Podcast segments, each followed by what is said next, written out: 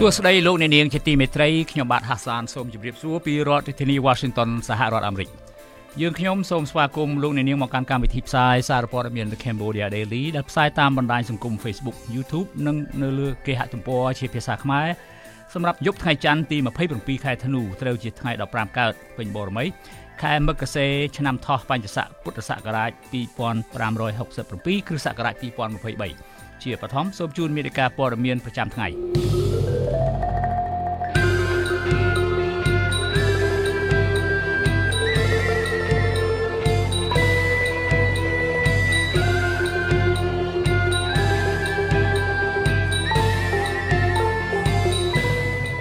លោកហ៊ុនម៉ាណែតអះអាងថាគម្រោងព្រែកជីកហ្វូណនដេជូរដ្ឋាភិបាលមិនបានខ្ចីលុយចិនមកសាងសង់ទេ អតិថិជនរងគ្រោះថាក្រុមហ៊ុនអចលនទ្រព្យអង្គការលេងណាវត្រាបានរំលោភកិច្ចសន្យាអស់រយៈពេល3ឆ្នាំដោយមិនបានសាងសង់ផ្ទះតាមកិច្ចព្រមព្រៀងក្រុមអ្នកវិភាគចាត់ទុកការស្នើឲ្យនាយករដ្ឋមន្ត្រីថៃពិនិត្យលើសកម្មភាពគណៈបកកៅខ្លៃនៃប្រទេសថៃអាចជាសេណារីយ៉ូរបស់គណៈបកប្រជាជនកម្ពុជាក្រសួងមហាផ្ទៃក្រុងរំលាយគណៈកម្មាធិការប្រយុទ្ធប្រឆាំងនឹងផលិតផលคล้ายៗក្រោយរកឃើញភាពមិនប្រក្រតីជំវិញការអនុវត្តមុខនីតិ បទវិភាគបកប្រឆាំងនៅថៃឡើងកាន់អំណាចបានទាញឲ្យមានការផ្សះផ្សាជាតិយ៉ាងទូលំទូលាយជាបន្តទៅទៀតនេះខ្ញុំបាទហាសានសូមជូនព័ត៌មានពុស្ដា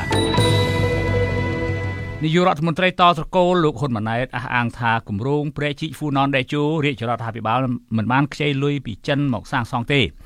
ប៉ុន្តែគម្រោងនេះគឺសាងសង់ក្រោមកិច្ចសហប្រតិបត្តិការជាមួយវិស័យឯកជន ក្នុងទម្រង់ហៅកាត់ថា BOT Build Operate and Transfer ដែលចំណាយដើមទុនវិនិយោគប្រមាណ1700លានដុល្លារថ្លែងក្នុងកម្មវិធីសពោតដាក់ឲ្យប្រើប្រាស់ផ្លូវការជាផ្លូវការនៃសមិទ្ធផលគម្រោងអភិវឌ្ឍប្រព័ន្ធបង្ហូរទឹកកខ្វក់ជើងឯកក្នុងសង្កាត់ចាក់អង្រែលើខណ្ឌមានជ័យរាជធានីភ្នំពេញនាព្រឹកថ្ងៃទី27ខែធ្នូលោកហ៊ុនម៉ាណែតអះអាងថាគម្រោងព្រែកជីកហ្វូណនដេជូត្រូវបានរាជរដ្ឋាភិបាលអនុម័តតាមយន្តការ ភាពជាដៃគូរវាងរដ្ឋនិងឯកជន Public Private Partnership ឬតាមរូបភាពសាងសង់ធ្វើអាជីវកម្មផ្ទេ BOT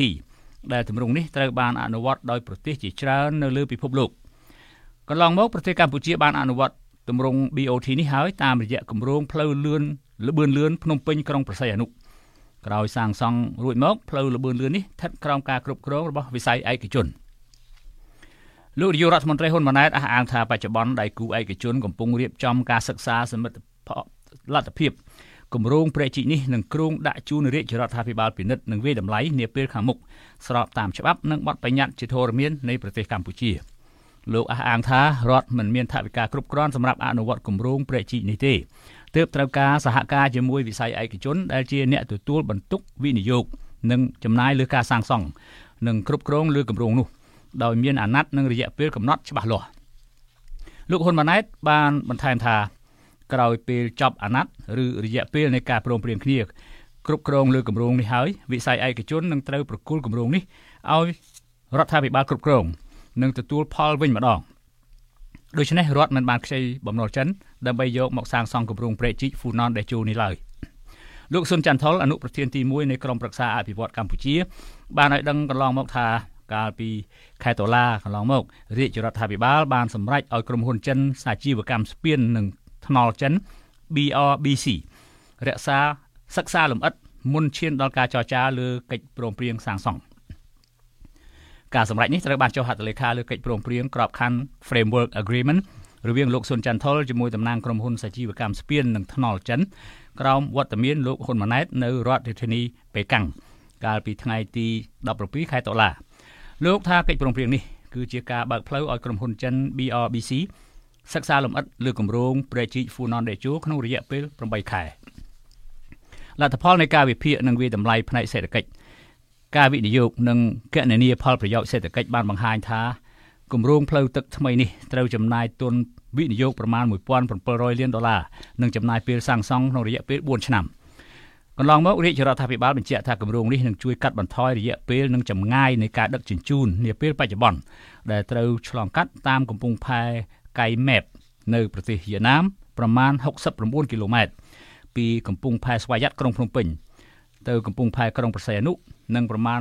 135គីឡូម៉ែត្រពីកំពង់ផែស្វយ័តក្រុងភ្នំពេញទៅកំពង់ផែខេត្តកពត មន្ត្រីជាន់ខ្ពស់នៃក្រសួងសេដ្ឋកិច្ចនិងហិរញ្ញវត្ថុធ្លាប់បានទម្លាយប្រាប់សារព័ត៌មាន The Cambodia Daily ក្នុងលក្ខខណ្ឌមិនបញ្ចេញឈ្មោះថារាជរដ្ឋាភិបាលមិនមិនមែនខ្ចីលុយចិនតែ1700លានដុល្លារសម្រាប់សាងសង់ព្រែកជីក Funan Decho នេះទេប៉ុន្តែបានខ្ចីលុយចិនរហូតដល់ទៅ5000លានដុល្លារសហរដ្ឋអាមេរិកដើម្បីសាងសង់ព្រែកជីកនិងកំពង់ផែនានានិងដើម្បីដោះស្រាយវិបត្តិសេដ្ឋកិច្ចនៅកម្ពុជាផងដែរមន្ត្រីដដែលអះអាងថាព័ត៌មានដ៏រសើបពីផ្ទៃក្នុងរបស់មន្ត្រីជាន់ខ្ពស់បក កាន់អំណាចលេចធ្លាយថាដើម្បីដោះស្រាយភាពជាប់គាំងសេដ្ឋកិច្ចជាតិលោករដ្ឋនាយករដ្ឋមន្ត្រីថ្មីហ៊ុនម៉ាណែតបានខ្ចីលុយពីរដ្ឋាភិបាលចិនប្រមាណ5000លានដុល្លារសហរដ្ឋអាមេរិកក្នុងនោះមួយចំណែកយកទៅសាងសង់ព្រែកជីកហ្វូណនតាមការចង្អុលបង្ហាញពីចិននិងមួយចំណែកទៀតគឺសម្រាប់ដោះស្រាយវិបត្តិសេដ្ឋកិច្ចនៅប្រទេសកម្ពុជានាពេលនេះនិងទៅឆ្នាំក្រោយបន្តទៀតប្រពន្ធដដែលឲ្យដឹងថាប្រេជីនេះ គ្មានចំណេញអ្វីដល់ប្រទេសកម្ពុជានោះទេហើយក៏មិនបានផលចំណេញអ្វីដល់ប្រជាពលរដ្ឋខ្មែរដែរតែអាចចំណេញត្រឹមតែបុគ្គលមួយចំនួនដែលពាក់ព័ន្ធនឹងការធ្វើពាណិជ្ជកម្មជាមួយក្រុមហ៊ុនចិនតែប៉ុណ្ណោះព្រោះថាបើតាមគម្រោងស្តង់ដារប្រេជីនេះបរប្រទេសកម្ពុជាគ្មានទាំងនាវានិងទំនិញដល់កម្រិតសម្រាប់ប្រើប្រេជីកនេះសម្រាប់នាំចេញទៅបរទេសនោះទេប៉ុន្តែនាវាដែលអាចប្រើប្រេជីកនេះ នឹងការនាំចូលទំនិញមកប្រទេសកម្ពុជាគេរំពឹងថាមានតែនាវាចិនទំនិញចិននិងនាវាវៀតណាមព្រមទាំងទំនិញវៀតណាមតែប៉ុណ្ណោះអ្នកសង្កេតការណ៍និងអ្នកវិភាគកិច្ចការយោធានិយាយថាប្រេជីកនេះបំរើប្រយោជន៍យុទ្ធសាស្ត្រឲ្យកងទ័ពចិនច្រើនជាងគម្រោងព្រែកជីក Funan Decho មានប្រវែងប្រមាណ180គីឡូម៉ែត្រចាប់ផ្ដើមពីព្រែកតាកែវនៃទន្លេមេគង្គឆ្លងកាត់តាមព្រែកតាឯកនៃទន្លេបាសាក់រួចចូលតាមព្រែកតាហ៊ីងនៃទន្លេបាសាក់ស្រុកកោះធំ និងរហូតដល់ សមុទ្រខេត្តកែបដោយឆ្លងកាត់ខេត្តកណ្ដាលតាកែវកំពតនិងខេត្តកែបដែលមានប្រជាជនប្រមាណ1លាន6សែននាក់រស់នៅអមសងខាងផ្លូវទឹកនេះបច្ចុប្បន្ននេះកប៉ាល់ទំនិញធំធំពីបរទេសត្រូវឆ្លងកាត់កំពង់ផែប្រទេសវៀតណាមមុននឹងបើកឡើងតាមទន្លេមេគង្គមកទីក្រុងភ្នំពេញក្នុងទសវត្សរ៍1990វៀតណាមគម្រាមបិទផ្លូវទឹកមិនឲ្យកប៉ាល់ដឹកទំនិញឆ្លងកាត់ប្រទេសគេមុននឹងបន្តដំណើរមកកំពង់ផែក្រុងភ្នំពេញម្ដងរួចទៅហើយ អតិថិជនរងគ្រោះពីការទិញលំនៅឋានក្នុងបូរីអង្គការលេងណាវត្រាលាតត្រដាងថាក្រុមហ៊ុនអចលនទ្រព្យបូរីអង្គការលេងណាវត្រាបានរំលោភកិច្ចសន្យាទិញលក់ផ្ទះជាមួយខ្លួនជាង3ឆ្នាំមកហើយព្រោះក្រុមហ៊ុននៅមិនទាន់បានសាងសង់ផ្ទះតាមកិច្ចសន្យាឲ្យខ្លួនដោយមានចែងក្នុងកិច្ចព្រមព្រៀងនោះឡើយម្ចាស់កណនី Facebook ឈ្មោះ Chris In ដែលមានឈ្មោះពិតថាជុំសូគ្រឹះបានបង្ហាញកិច្ចសន្យាទិញផ្ទះពីបូរី Jasmine Villa នៃក្រុមហ៊ុន Galaxy Lena Batra Group ជាសាធារណៈកាលពីថ្ងៃទី26ខែធ្នូឆ្នាំ2023នេះថាខ្លួនបានទិញផ្ទះនៅបរិយាលេណាវត្រានៅលើផ្លូវជាតិលេខ3ដោយផ្តិតមេដៃលើកិច្ចសន្យាដែលក្រុមហ៊ុនអះអាងថានឹងធ្វើផ្ទះដែលខ្លួនបានទិញឲ្យរួចរាល់ក្នុងរយៈពេល3ឆ្នាំប៉ុន្តែមកដល់ពេលនេះបរិយាមួយនេះនៅមិនទាន់បានបំពេញមុខនីតិរបស់ខ្លួនតាមកិច្ចព្រមព្រៀងទេហើយសំបីស្រមោលផ្ទះក៏មិនដែលឃើញដែរ អតិថិជនដដែលបញ្ជាក់ថាខ្លួនបានសួរទៅកាន់បុគ្គលិកក្រុមហ៊ុនដែរប៉ុន្តែភាគីក្រុមហ៊ុនបានលើកយកកិច្ចសន្យាមកអះអាងថាខាងក្រុមហ៊ុននឹងសងលុយឲ្យខ្លួនវិញនៅពេលដែលក្រុមហ៊ុនសង់ផ្ទះរួចរាល់ក្នុងមួយខែ100ដុល្លារសហរដ្ឋអាមេរិកឬ40ម៉ឺនរៀលចំពោះការយឺតយ៉ាវកន្លងមកប៉ុន្តែផ្ទុយទៅវិញគម្រោងដែលក្រុមហ៊ុនត្រូវសាងសង់លើទីតាំងដែលបានកំណត់ក្នុងកិច្ចសន្យាក្រុមហ៊ុនបានលុបចោលវិញអស់ហើយ ហើយក្រុមហ៊ុនតម្រូវឲ្យអតិថិជនទាំងអស់បដូរទៅទីតាំងថ្មីតាមការកំណត់របស់ខ្លួនវិញដោយមិនអនុញ្ញាតឲ្យមានអតិថិជនជ្រើសរើសទេក្រោមហេតុផលថាក្រុមហ៊ុនមិនមានផ្ទះគ្រប់គ្រាន់តាមចំនួនអតិថិជននៅពេលនេះអតិថិជនរងគ្រោះពីការទិញលំនៅឋានក្នុងបរិយាអង្គញាលេងណាវត្រារូបនេះសួរថា តើរូបគេគួរបន្តទុកចិត្តក្រុមហ៊ុននេះទៀតដែរឬទេ នៅពេលដែលខ្លួនទៀមទាសំណងមកវិញភាគីក្រុមហ៊ុនអះអាងថាគេនឹងសងលុយដើមត្រឡប់ទៅវិញតែ50%ប៉ុណ្ណោះស្របពេលដែលលោកជាអតិថិជនត្រូវបានក្រុមហ៊ុនតម្រូវឲ្យបង់លុយតាមពេលវេលាជាក់លាក់រួមទាំងការបង់លុយរំលោះប្រចាំខែមិនដែលយឺតយ៉ាវម្ដងណាផងនោះប្រពន្ធដដែលបញ្ជាក់ថាក្នុងនាមខ្លួនជាអតិថិជនដែលទិញផ្ទះពីបរិយា Jasmine នេះ មិនមែនក្នុងបំណងដើម្បីតែចង់បានលុយសងយឺតយ៉ាវរបស់ក្រុមហ៊ុន100ដុល្លារនោះប៉ុណ្ណោះទេគឺចង់បានផ្ទះនៅតាមកិច្ចសន្យាតែប៉ុណ្ណោះដូច្នេះម្ចាស់ក្រុមហ៊ុនគួរតែបកស្រាយអំពីទង្វើរំលោភកិច្ចសន្យារបស់ខ្លួនឲ្យអតិថិជនរងគ្រោះដទៃទៀតបានដឹងបានឮផងក្រុមហ៊ុនអចលនទ្រព្យលក់ដីលក់ផ្ទះល្វែងរបស់អង្គការលេងណាវត្រាក្នុងរយៈពេល1ឆ្នាំចុងក្រោយនេះបានផ្ទុះការតវ៉ាពីអតិថិជនជាបន្តបន្ទាប់ ក្រោយពីក្រុមហ៊ុនរំលោភកិច្ចសន្យាយកលុយពីអតិថិជន តែមិនព្រមសង់ផ្ទះឲ្យពួកគេនោះទេអតិថិជនរងគ្រោះពីការទិញលំនៅឋានក្នុងបូរីអង្គការលេណាវត្រាឈ្មោះជុំសូគ្រឹះបានចុះកិច្ចសន្យាផ្តិតមេដៃទិញផ្ទះពីក្រុមហ៊ុន Galaxy Lena Vatra Group ក្នុងគម្រោងបូរី Jasmine នៅថ្ងៃទី25ខែសីហាឆ្នាំ2020ដែលត្រូវបង់រំលោះប្រចាំខែក្នុងទំហំទឹកប្រាក់220ដុល្លារឬ88ម៉ឺនរៀលក្នុងមួយខែជារៀងរាល់ ដើមខែក្នុងលិខិតបង់រំលោះប្រាក់គេបញ្ជាក់ថាការបង់រំលោះនេះត្រូវគិតការប្រាក់1%ខណៈអតិថិជនរូបនេះបានបង់លុយទៅឲ្យក្រុមហ៊ុនប្រចាំខែបានចំនួន40ខែហើយឬ3ឆ្នាំកន្លះដែលគិតជាប្រាក់សរុបមានចំនួនជិត10000ដុល្លារសហរដ្ឋអាមេរិកគិតត្រឹមថ្ងៃទី1ខែវិច្ឆិកាឆ្នាំ2023កន្លងទៅនេះប៉ុន្តែលិខិតដដែលបញ្ជាក់បន្ថែមថាអតិថិជនរូបនេះ ត្រូវបង់ប្រាក់ចំនួន232ខែឬ27ឆ្នាំកន្លះដែលគិតជាទឹកប្រាក់សរុបមានចំនួនដល់ទៅជាង50000ដុល្លារសហរដ្ឋអាមេរិកឯណោះសម្រាប់ផ្ទះដែលគេបានទិញនេះតែទៅនឹងបញ្ហានេះអតិថិជនរងគ្រោះពីការទិញលំនៅឋានក្នុងបរិយាអង្គញាលេណាវត្រាមួយរូបទៀតឈ្មោះសេងលីហួរបានទម្លាយលើបណ្ដាញសង្គម Facebook ក្នុងថ្ងៃជាមួយគ្នាដែរថារូបគេបានទិញផ្ទះពីបរិយាលេណាវត្រានៅលើផ្លូវជាតិលេខ 6A ដោយចុះកិច្ចសន្យារយៈពេល24ខែក្រុមហ៊ុននឹងសង់ផ្ទះឲ្យរួចរាល់ប៉ុន្តែមកទល់ពេលនេះក្រុមហ៊ុនមិនទាន់បានសង់ផ្ទះឲ្យខ្លួននៅនៅឡើយទេគិតចាប់តាំងពីថ្ងៃទី12ខែតុលាឆ្នាំ2021មកប្រពន្ធដដែលបញ្ជាក់ថាគម្រោងដែលត្រូវសាងសង់លើទីតាំងក្នុងកិច្ចសន្យាក្រុមហ៊ុនមិនបានចាក់ដីដើម្បីសាងសង់ទេខណៈទីតាំងគម្រោងនោះស្ថិតនៅលើដីលិចទឹកដូចដើមនៅឡើយ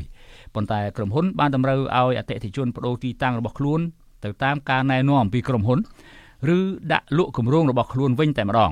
ប៉ុន្តែអតិថិជនរូបនេះបញ្ជាក់ថាតើឲ្យរូបគេលក់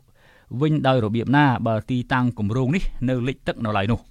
ខណៈរូបគេក៏បានបង់លុយផ្ដាច់ឲ្យទៅក្រុមហ៊ុនចំនួនជិត20000ដុល្លារសហរដ្ឋអាមេរិកទៅហើយនោះតែទៅនឹងបញ្ហានេះអ្នកវិភាគឯករាជ្យនឹងជាប្រធានវេទិកាពលរដ្ឋលោកកឹមសុខ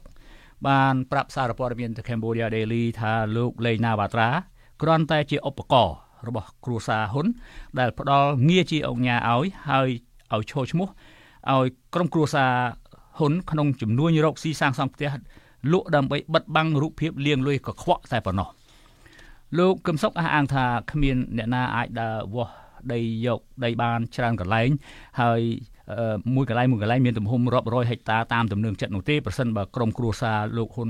តកូលហ៊ុនមិនវាស់ឲ្យ ដើម្បីយកទៅបង្កើតជារូបភាពចំនួនសាងសង់ផ្ទះល្វែងលក់បិទបាំងការលៀងលុយកខ្វក់របស់ពួកគេនោះលោកអ្នកនាងជាទីមេត្រីលោកអ្នកនាងអាចស្វែងរកព័ត៌មានរបស់ The Cambodia Daily ជាភាសាខ្មែរដែលបានផ្សាយនៅលើ Facebook រួចមកហើយបានដោយចូលទៅកាន់គេហទំព័ររបស់យើង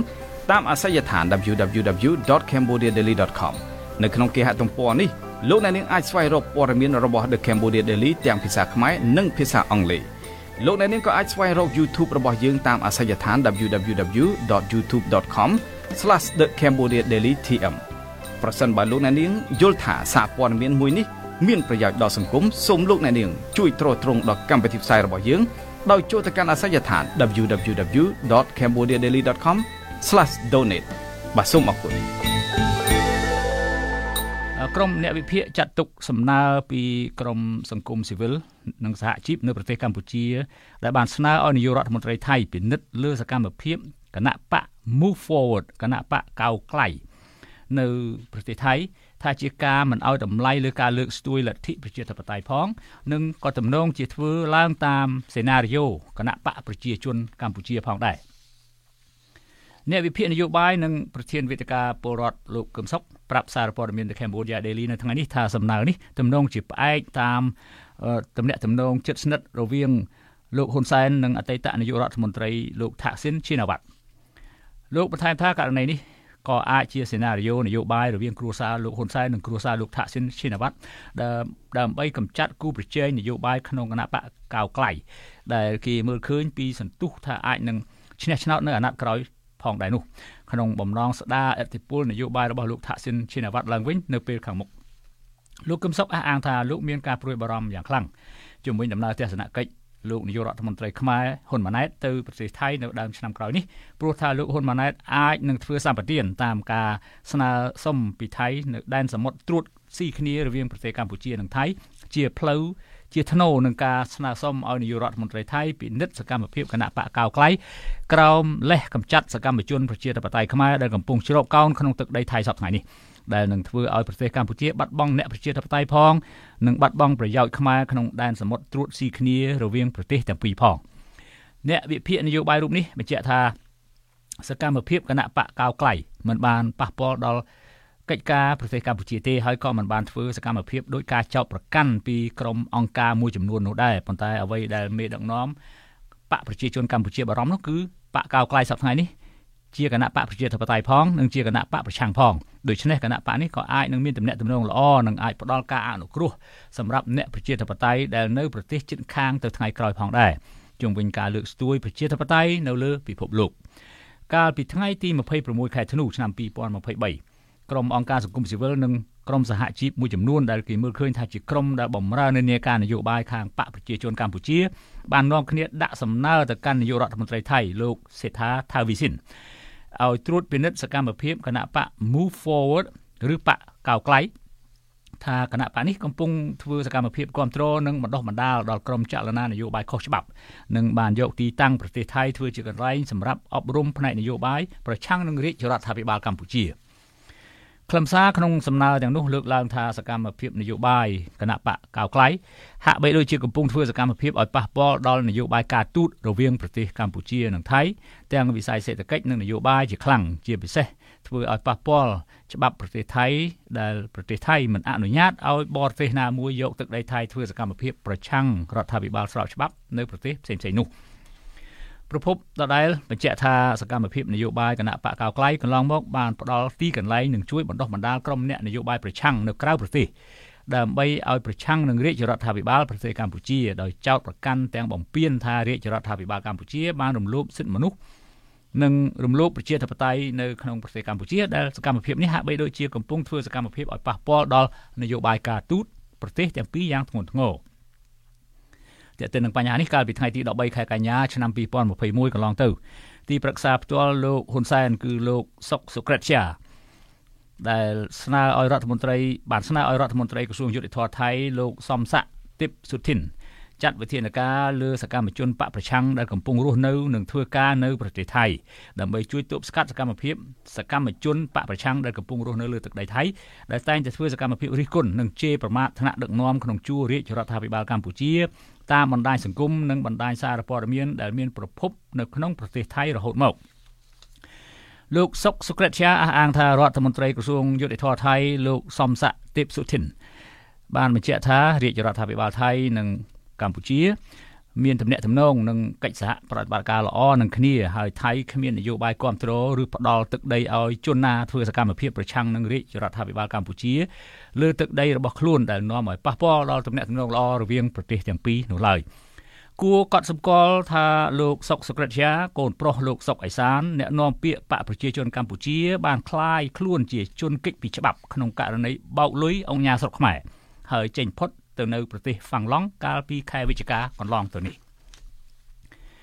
មន្ត្រីជាន់ខ្ពស់ក្រសួងមហាផ្ទៃជាច្រើនអ្នកទម្លាយថាមន្ត្រីនៃគណៈកម្មាធិការប្រយុទ្ធប្រឆាំងនឹងផលិតផលคล้ายៗដែលចំណុះឲ្យក្រសួងមហាផ្ទៃប្រមាណជា200នាក់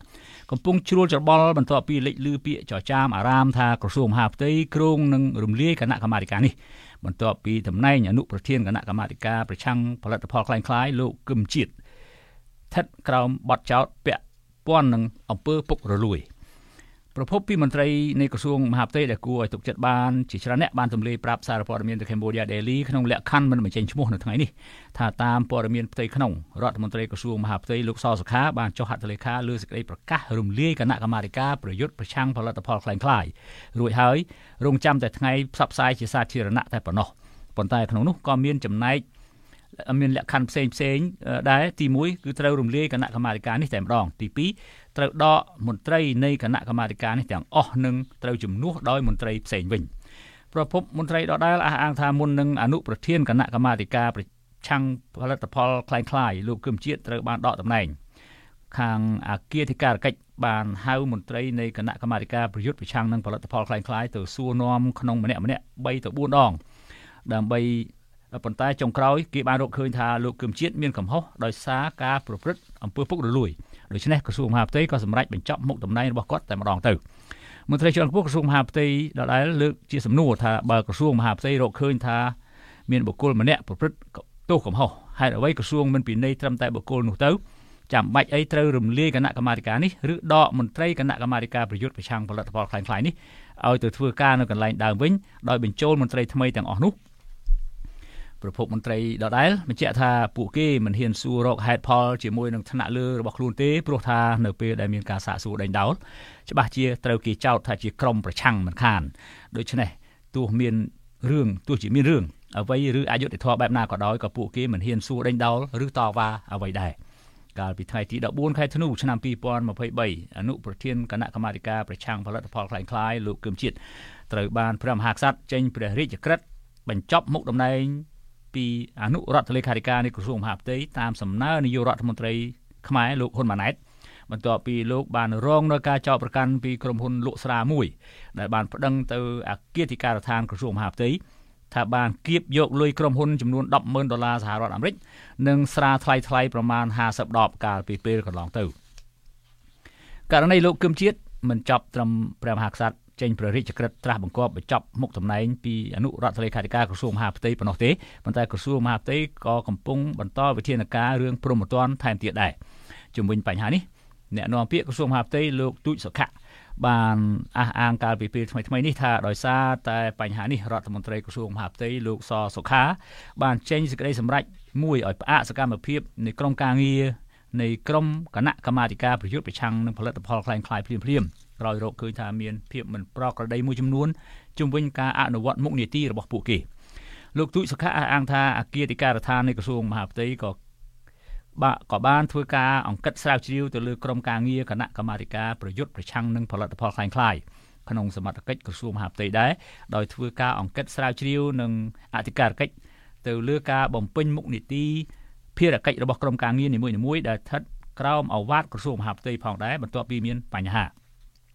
មន្ត្រីជាន់ខ្ពស់ក្រសួងមហាផ្ទៃរូបនេះបញ្ជាក់ថាក្រោយការស្រាវជ្រាវបានរកឃើញថាមានភាពមិនប្រក្រតីជាច្រើន ហើយអង្គភាពសម័យក៏បានធ្វើសេចក្តីរាយការណ៍ជូនទៅលោកសសុខានិងក្រុមប្រឹក្សាវិន័យរួមទាំងថ្នាក់ដឹកនាំក្រសួង ដើម្បីពិនិត្យពិចារណាវិនិច្ឆ័យសម្រាប់ក្នុងការដាក់ទណ្ឌកម្មឬវិន័យផ្សេងៗទៅតាមវិន័យកងកម្លាំង006នៃនគរបាលជាតិនិងលិខិតបទដ្ឋានជាធរមានផ្សេងៗទៀតផងដែរ កាលពីថ្ងៃទី31ខែតុលាឆ្នាំ2014លោកហ៊ុនសែនដែលជានាយករដ្ឋមន្ត្រីនៅពេលនោះបានបង្កើតគណៈកម្មាធិការប្រយុទ្ធប្រឆាំងនឹងផលិតផលคล้ายៗនេះឡើងដើម្បីប្រយុទ្ធប្រឆាំងនឹងស្រាវជ្រាវផលិតផលคล้ายៗដែលនាំចូលផលិតស្តុកទុកនិងចែកចាយនៅក្នុងប្រទេសកម្ពុជាប៉ុន្តែគណៈកម្មាធិការនេះក៏កំពុងប្រឈមនឹងការរំលាយចោលដែរនៅពេលនេះលោកនាងជាទីមេត្រីជាបន្តទៅទៀតនេះសូមជូនព័ត៌មានអន្តរជាតិ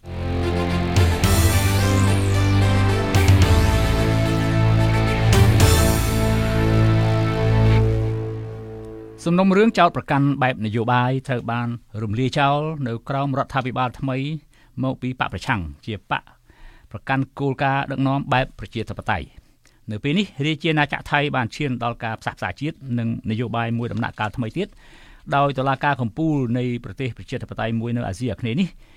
កាលពីថ្ងៃអង្គារទី26ខែធ្នូឆ្នាំ2023នេះបានសម្រេចឲ្យអតីតនាយករដ្ឋមន្ត្រីដែលកំពុងរស់នៅនិរទេសខ្លួននៅក្រៅប្រទេសគឺអ្នកស្រីយៀងឡាក់ឈីណាវ៉ាត់ រួចផុតពីការចោទប្រកាន់អំពីការរំលោភអំណាចពាក់ព័ន្ធនឹងការផ្ទេរមុខតំណែងអតីតអគ្គលេខាធិការក្រមប្រឹក្សាសន្តិសុខជាតិម្នាក់កាលពីឆ្នាំ2011តាមការចេញផ្សាយដោយសារព័ត៌មានកសែតបាងកកប៉ុស្តិ៍ការសម្រេចរបស់តុលាការកំពូលនៅប្រទេសថៃធ្វើឡើងក្រោយពីតុលាការនេះប្រកាសថាចៅក្រមអង្គិតមិនបានរកឃើញភស្តុតាងអំពីបទល្មើសព្រហ្មទណ្ឌសំគំនិតកាលពីឆ្នាំ2011 ករណីការចុះហត្ថលេខាលើបទបញ្ជាមួយពាក់ព័ន្ធនឹងអ្នកស្រីយីងឡាក់ក្នុងឋានៈជានាយករដ្ឋមន្ត្រីក្នុងការផ្លាស់ប្តូរមុខនីតិអតីតអគ្គលេខាធិការក្រមប្រឹក្សាសន្តិសុខជាតិលោក Thavil Plian Sri ទៅកាន់តំណែងជាទីប្រឹក្សាម្នាក់របស់នាយករដ្ឋមន្ត្រីកាលពីខែកញ្ញាឆ្នាំ2011នោះទេជាមួយគ្នានេះទៀតតុលាការកំពូលថៃក៏បានលុបចោលដោយការចាប់ខ្លួនអ្នកស្រីយីងឡាក់ផងដែរខ្លឹមសារនៃសាលក្រមរបស់ខ្លួនតុលាការកំពូលថៃបានរៀបរាប់ថាអ្នកស្រីយីងឡាក់ មិនមានផែនការក្នុងការបង្កការខូចខាតហើយការផ្ទេរតំណែងនោះគ្រាន់តែជានីតិវិធីធម្មតាប៉ុណ្ណោះតាមសាលដីកានេះការចោទថាអ្នកស្រីយីងឡាក់តែងតាំងលោកថាវិលជាទីប្រឹក្សានាយករដ្ឋមន្ត្រីដើម្បីបើកផ្លូវឲ្យលោកព្រាវប៉ានដាមាពុងដែលជាសាច់ញាតិម្នាក់របស់អ្នកស្រីកាន់តំណែងជាអគ្គស្នងការនគរបាលជាតិមិនមានកំហុសព្រមត្តននោះទេហើយស្របតាមនីតិវិធីរដ្ឋបាល កាលពីថ្ងៃទី22ខែសីហាតុលាការរាជាណាចក្រនេះក៏បើកភ្លើងបៃតងឬភ្លើងខៀវឲ្យលោកថាក់ស៊ីនឈិនវត្តអតីតនាយករដ្ឋមន្ត្រីថៃដែលជាបងបង្កើតរបស់អ្នកស្រីយីងឡាក់បានវិលចូលប្រទេសថៃវិញផងដែរលោកថាក់ស៊ីនវិលចូលប្រទេសថៃវិញគឺជាការបញ្ចប់ការនិរទេសខ្លួន តាំងពីឆ្នាំ2018មកតែនៅពេលនោះអ្នកស្រីយីងឡាក់ ក៏ជាអតីតនាយករដ្ឋមន្ត្រីថៃដែរនោះមិនបានវិលចូលរាជារាជាណាចក្រថៃតាមបងរបស់អ្នកស្រីនោះទេអ្នកស្រីយីងឡាក់បានជួបជុំជាមួយនឹងបងប្រុសរបស់អ្នកស្រីនៅឯទឹកដីប្រទេសសិង្ហបុរីអ្នកស្រីក៏បានពោលពាក្យចង់មករួមរស់នៅក្នុងសង្គមថៃវិញផងដែរជាមួយនឹងរាជាណាចក្រនេះពេលមានរដ្ឋាភិបាលថ្មីដែលមិនមែនជារដ្ឋាភិបាលដឹកនាំដោយពួកយោធា ក្រមយោធាដែលបានប្លន់អំណាចតាមរយៈរដ្ឋប្រហារនៅខែឧសភាឆ្នាំ2014បានព្យាយាមកាន់អំណាចជិត9ឆ្នាំប៉ុន្តែត្រូវបានផ្ដួលអំណាចថ្ងៃទី14ឧសភាឆ្នាំ2023តាមរយៈការបោះឆ្នោតដែលពេលនោះក្រមបកប្រឆាំងបានឈ្នះក្នុងការបោះឆ្នោតទោះជាយ៉ាងណាក្តីការបង្រួបបង្រួមជាតិថៃដែលគេថានៅក្រោមការដឹកនាំរបស់បកប្រឆាំងនៃគណៈបកភឿថៃក៏ធ្វើឡើងដោយសារតែបកភឿថៃនេះបានសម្រេចឲ្យមានរដ្ឋាភិបាលចម្រុះដ៏ទូលំទូលាយមួយ ហើយក៏មានបកខាងពួកយោធាក្នុងសមាជិករដ្ឋាភិបាលថ្មីនេះផងដែរក្នុងហេតុផលនេះពួកយោធាបានបើកផ្លូវឲ្យអ្នកនយោបាយដែលនិរទេសខ្លួនទាំងអស់រួមទាំងលោកថាក់ស៊ីននិងអ្នកស្រីយីងឡាក់អ្នកនយោបាយដ៏មានឥទ្ធិពលពីររូបនេះក៏បានវិលមករួមរស់ក្នុងសង្គមជាតិថៃឡើងវិញសាលដីការបស់តុលាការកំពូលដែលបើកផ្លូវឲ្យអ្នកស្រីយីងឡាក់វិញចូលរាជាណាចក្រថៃវិញក្រោយពីទាត់ចោលសំណុំរឿងព្រមត្តនទាំងអស់ប្រឆាំងនឹងអ្នកស្រីហើយ នៅប្រមាណសប្តាហ៍ទៀតនេះលោកថាក់ស៊ីនក៏នឹងទទួលបានការលើកលែងទោសជាស្ថាពរ